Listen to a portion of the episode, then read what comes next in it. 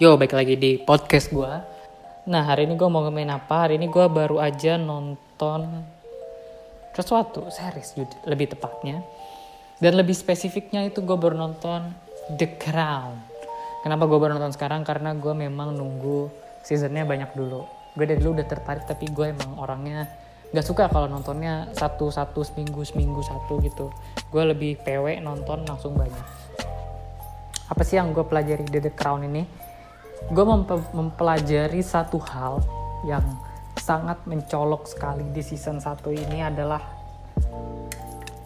bukan gimana ya gue mempelajari bagaimana cara seorang Ratu Elizabeth II Queen Elizabeth II atau nama aslinya Elizabeth Regina itu sudah memimpin negeri Inggris ini selama berapa puluh tahun ya dan ini adalah starternya dari season 1 ini bagaimana dia memulai memimpin atas um, kematian sang ayah raja sebelumnya. Nah, ada beberapa hal yang gue suka dari series ini adalah bagaimana yang pertama kita melihat bagaimana caranya seorang pemimpin itu ditempa gue baru tahu cara menempah pemimpin itulah. Menjadi seperti ini. Ya. Nah, gimana sih cara menempah seorang pemimpin dan bagaimana cara kepemimpinannya seorang Ratu Elizabeth II gue sekarang jadi ngefans tau sebenarnya sama dia dan kalau tahu cerita hidupnya kayak gitu. Dan ya bagaimana sih plus minusnya tapi sih kayaknya gue bakal ngambil plusnya aja untuk episode ini. Biar kalian semua bisa niru mungkin di sini yang dengar ada yang calon-calon pemimpin. Calon-calon jadi manajer CEO perusahaan atau mungkin wakil wali kota presiden gubernur nggak tahu. Tapi mungkin kalau kalian sudah berada di poin-poin tersebut inilah yang harus kalian ingat.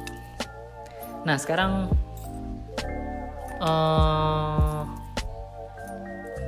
gimana sih cara memimpin ala orang-orang ini gitu kan yang pertama cara penempahannya adalah dia harus sadar bahwa dirinya adalah seorang pemimpin. Maksudnya apa sih? Maksudnya adalah uh, terkadang terkadang yang gue lihat di sekitar gue gitu ya seorang pemimpin itu tidak sadar kalau dirinya adalah seorang pemimpin. Apa sih tanda-tandanya? Sering galau itu yang pertama. Sering galau tentang keputusan keputusan apa yang akan diambil terus galau akan sibuknya hidup dia dan lain-lain tapi menurut gue lo tuh pemimpin lo nggak ini adalah sebuah beban yang harus lo tanggung. Itulah yang membuat seorang Ratu Elizabeth II ini pertama sering galau. Dan apa? Akhirnya sering curhat ke PM-nya Perdana Menteri Winston Churchill waktu itu ya masih di season 1 sampai akhirnya nanti berubah menjadi Anthony Eden. Dia di awal-awal ini masih suka curhat sama si Winston Churchill tentang keputusan ini, keputusan itu, ini, ina, inu, apa yang akan diambil selanjutnya. Itu yang membuat dia galau. Tapi akhirnya dia ini menemukan kedewasaannya. Dan juga, dan juga, dan juga. Apa sih yang membuat lu pemimpin tapi yang bukan pemimpin adalah lu taking order seorang pemimpin itu memberikan tujuan ya memberikan arah. Arah itu kenapa namanya arahan. Memberikan perintah. Bukan lu yang diperintah. Bukan lu yang diberikan tujuan. Waktu di awal-awal seorang Ratu Elizabeth ini dia terombang-ambing oleh kabinet. gue lihat ya. Dia gelem aja apa yang kabinet mau. Padahal seharusnya sebagai queen dia bisa mengintervensi. Tapi enggak. Dia terlalu yaudah berarti gue ngikutin kabinet kabinet maunya kayak gini. Ikutin bisikan dari seorang Winston Churchill.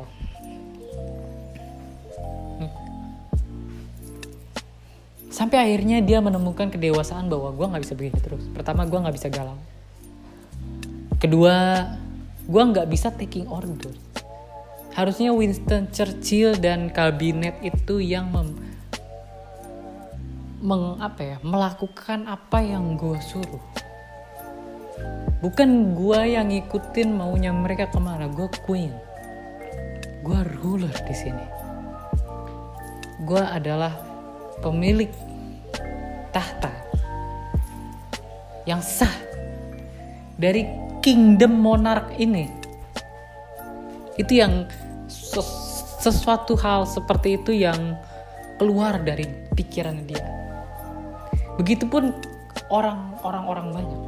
Gue pengen di saat lo menduduki sebuah jabatan misalkan eh, nggak usah nggak usah ribut deh. Ketua project misalkan. Gak usah yang tinggi tinggi amat. Di saat lo menjadi ketua project ya, lu harus sadar bahwa semua keputusan berada di tangan lo yang lain boleh memberikan saran tapi hanya sekedar saran. Bukan berarti lu harus ngikutin saran-saran tersebut. Kalau memang bagus ambil. Kalau enggak ya sudah. Pun kalau enggak kalau bagus pun dan lu nggak mau ambil gak apa-apa juga kalau lu punya dua saran yang bagus misalkan dari dari dari uh, anggota lu mau ngambil satu silakan. Ngambil dua-duanya lu combine silakan. Gak mau lu ambil juga silakan. Terserah lu. Judgment ada di tangan lo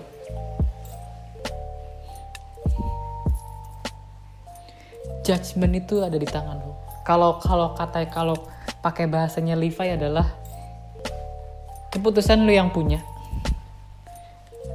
hanya pastikan lu gak akan menyesal di kemudian hari. Kayak gitu. Jadi kalau lu sudah menduduki sebuah jabatan apalagi lu queen seperti Elizabeth semua keputusan tuh ada di tangan lo meskipun lu menerima saran sana sini it's just saran. Ya. mau lu ambil silahkan. Enggak silahkan.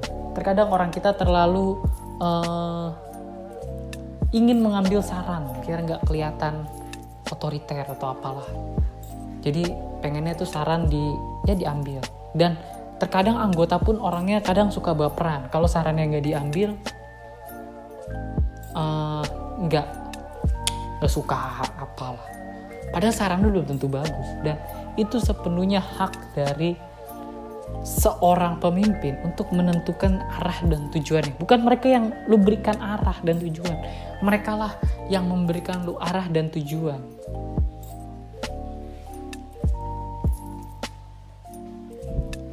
Kayak gitu. Simple. Simple sekali. Kenapa sulit untuk menjalankan. Padahal sesimpel itu untuk nah terus apa lagi yang gue pelajari dari seorang uh, Elizabeth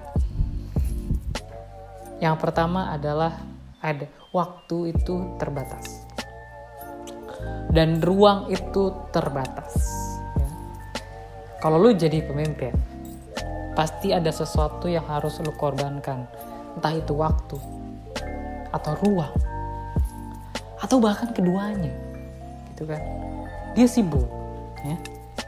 Philip nih marah-marah kerjaannya karena dia nggak mau waktu dia terbuang untuk dada-dada di di negara uh, persemakmuran.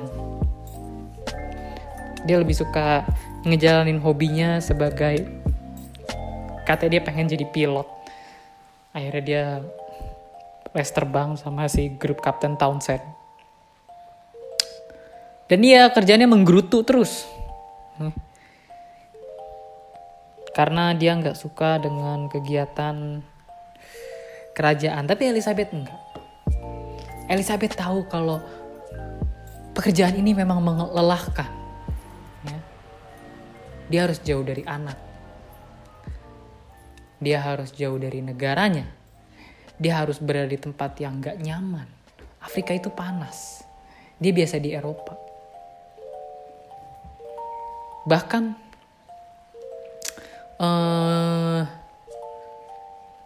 uh, bahkan dia kalau nggak salah sempat sakit. Gue lupa tuh yang dia tur ke mana. Sampai uh, dokternya ngomong kalau enggak ini harus istirahat. Tapi dia bilang enggak gue harus tetap maju people needs me itu artinya lo tidak bisa berada di dua tempat sekaligus lo tidak bisa uh, momong anak dan menjadi ratu sekaligus. Gak bisa. For a greater good. Siapa yang menang? Negara. Dia lebih memilih tur keliling negara persemakmuran. Menghabiskan waktu kurang dengan anak, bahkan pergi selama berbulan-bulan dari keluarga tapi apa? Tapi nggak ada keluhan sama sekali dari seorang Elizabeth. Kenapa? Karena dia tahu what it takes. To be a leader adalah lu harus mengorbankan sesuatu. Waktu yang lu yang lu buang selama berbulan-bulan pergi. Karena waktu itu nggak ada handphone atau apalah. Mungkin lu akan kehilangan waktu-waktu momen bersama anak. But that's it Itulah yang harus dikorbankan oleh seorang Ratu Elizabeth.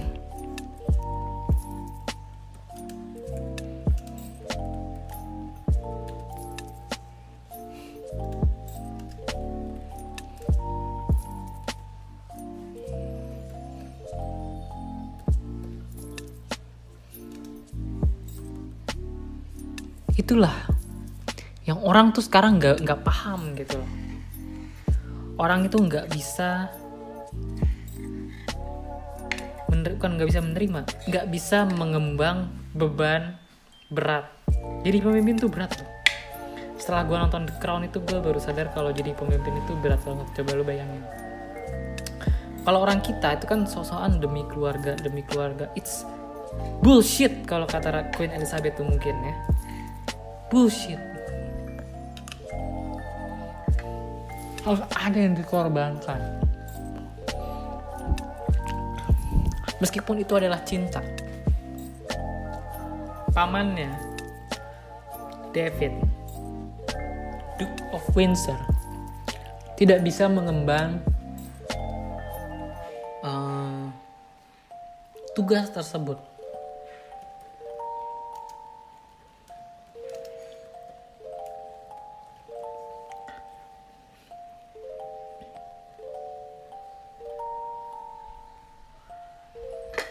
tidak bisa mengembang tugas tersebut.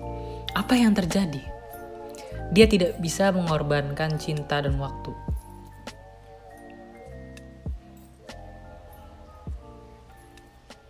Apalagi yang terjadi?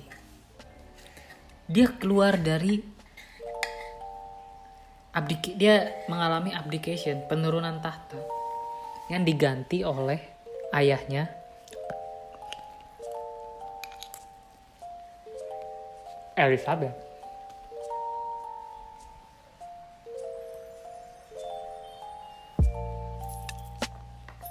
Sang King Albert yang berubah nama jadi George kalau nggak salah.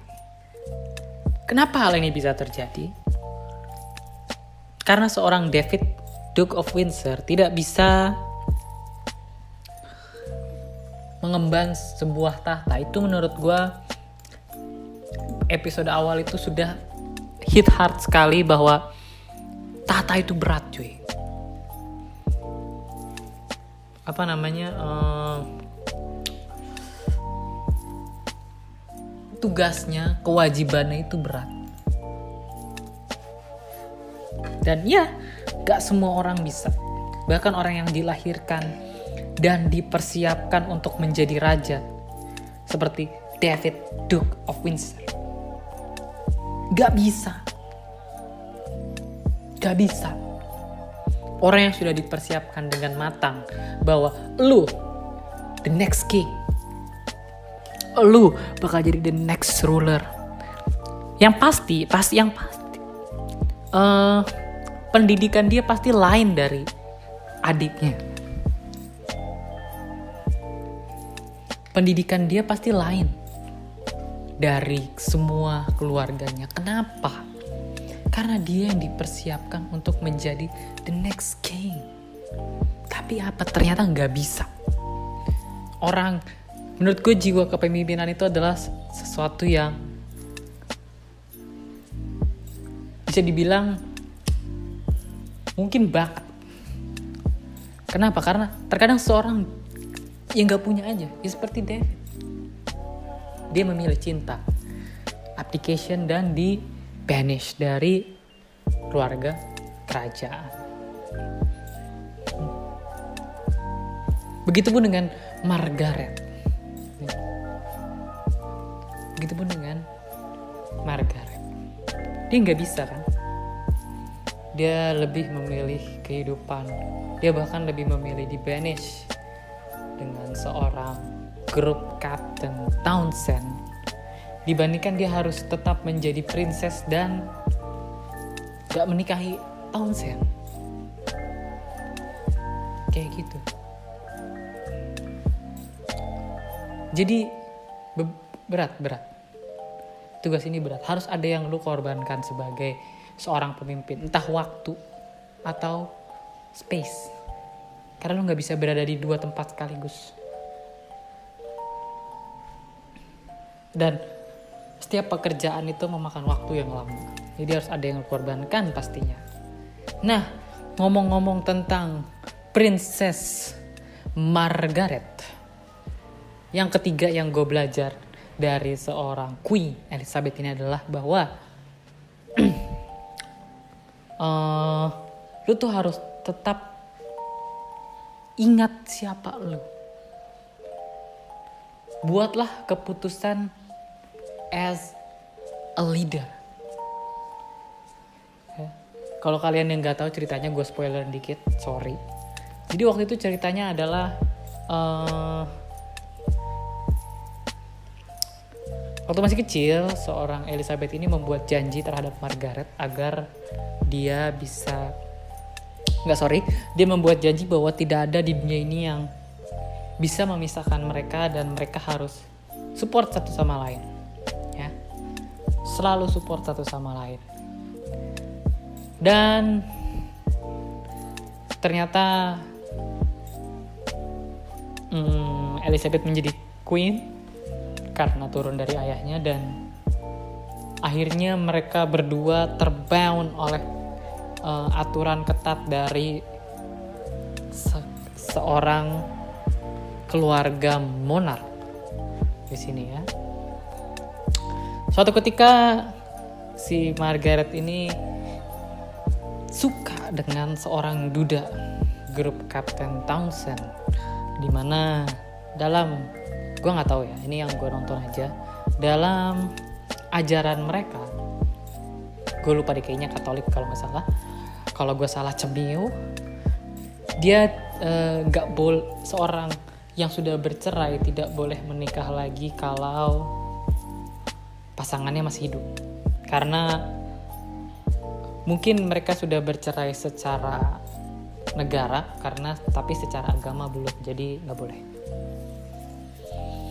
Dan ya Kapten Townsend masih punya istri dan dia nggak boleh nikah dengan Margaret. Tapi itu secara agama tapi sebenarnya bisa diakalin. Dan Margaret menerima apa pun akalan-akalan itu maupun dia harus terbanis dari keluarga kerajaan. Tadi gue udah gue mention sedikit. Dan seorang Elizabeth ini bingung apa yang harus dia lakukan? Karena kalau dia melarang ikut melarang seperti aturan kerajaan otomatis dia merusak janjinya terhadap adiknya dan ayahnya di mana dia harus selalu mensupport adiknya Tapi as a queen, sebagai ratu, dia harus menegakkan aturan yang dibuat sendiri oleh kerajaan. Masa ada aturan mereka yang buat, mereka yang langgar, kasarnya begitu. Queen itu kan uh, wakil Tuhan. King and Queen itu wakil Tuhan. Gimana caranya wakil Tuhan bisa mencoreng aturan Tuhan itu sendiri? Itu yang dipikirkan oleh Elizabeth waktu itu. Dan Philip, ya, karena memang dia seorang manusia normal, tidak punya jiwa pemimpin.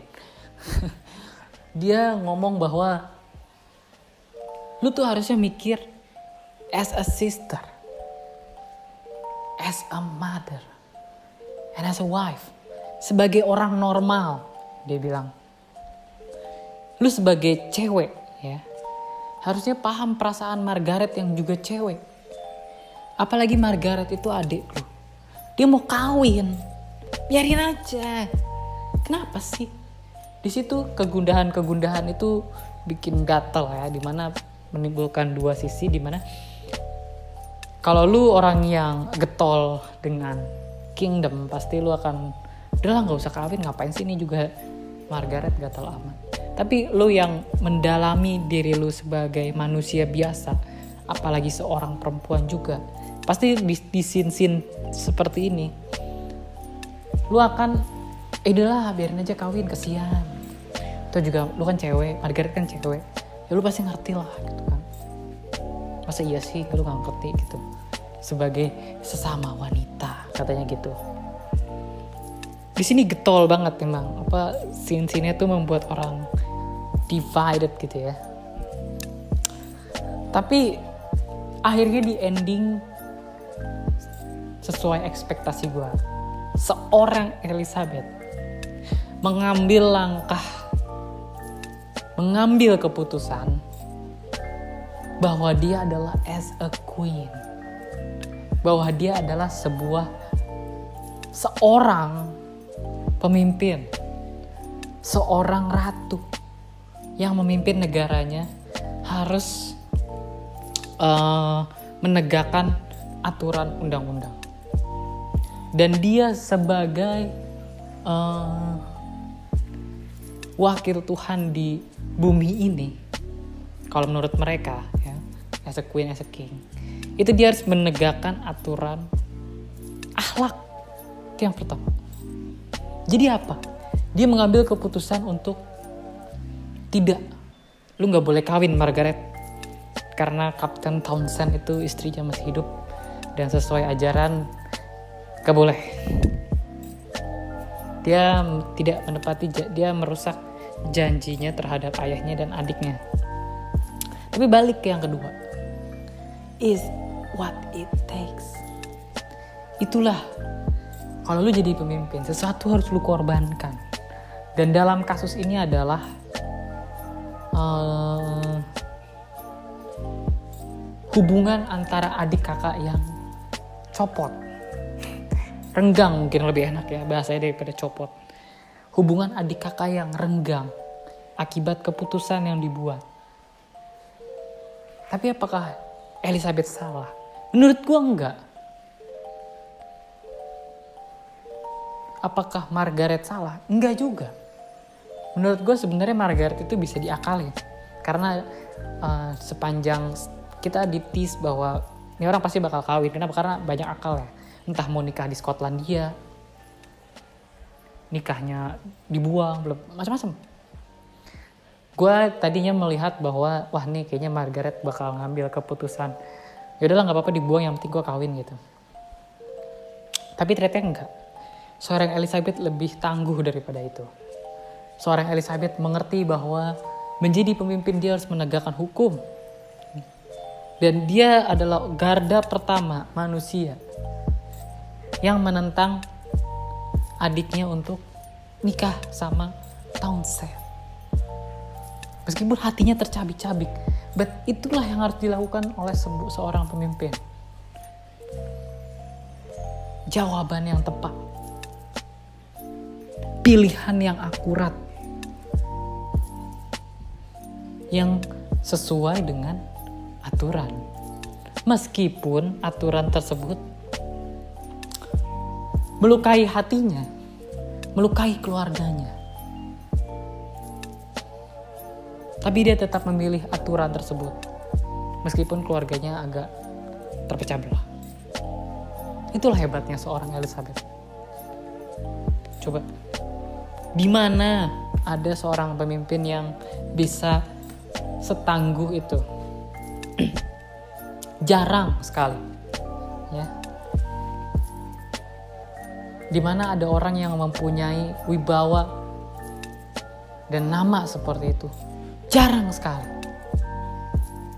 Di sini di negara kita, semua orang siapa coba?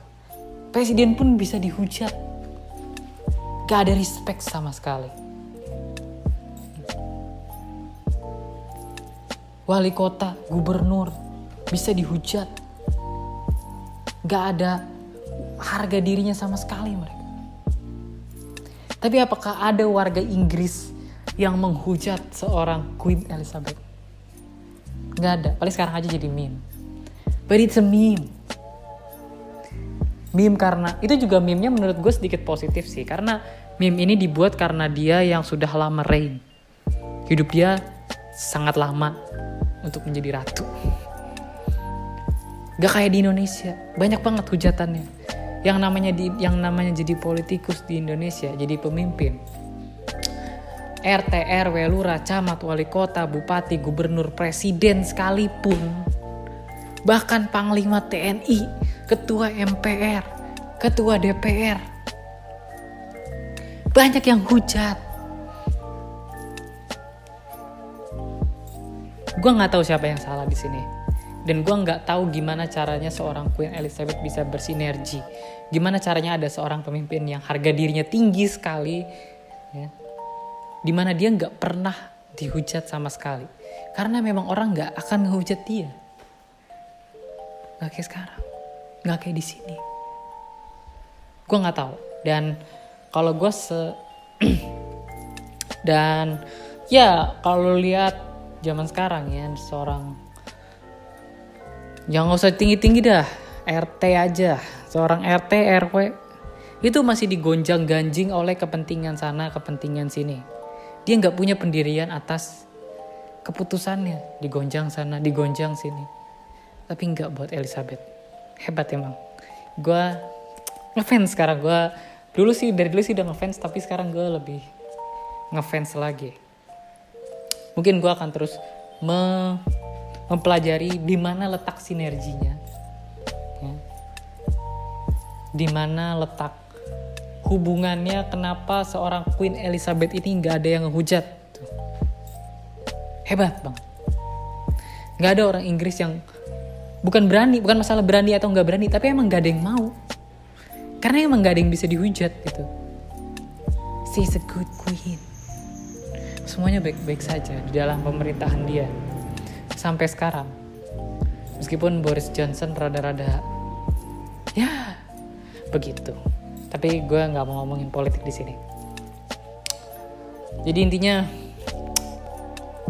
kalian harus nonton ini series ya ini bibit-bibit pemimpin kalian harus resapi bener gimana jadi pemimpin itu butuh pengorbanan besar dari sana sini? Pengorbanan rasa. Lo harus ninggalin keluarga. Bahkan keluarga lo harus rela terpecah. Demi apa? Demi kepentingan negara cuy. For a greater good. Emang keren banget seorang Elizabeth nih. Pak, salut gue kalau ketemu orangnya gue mau salim gitu. Tapi nggak tahu kayaknya gue nggak bakal ketemu. Mungkin suatu saat cita-cita gue buat ketemu bisa tercapai. Kita lihat aja.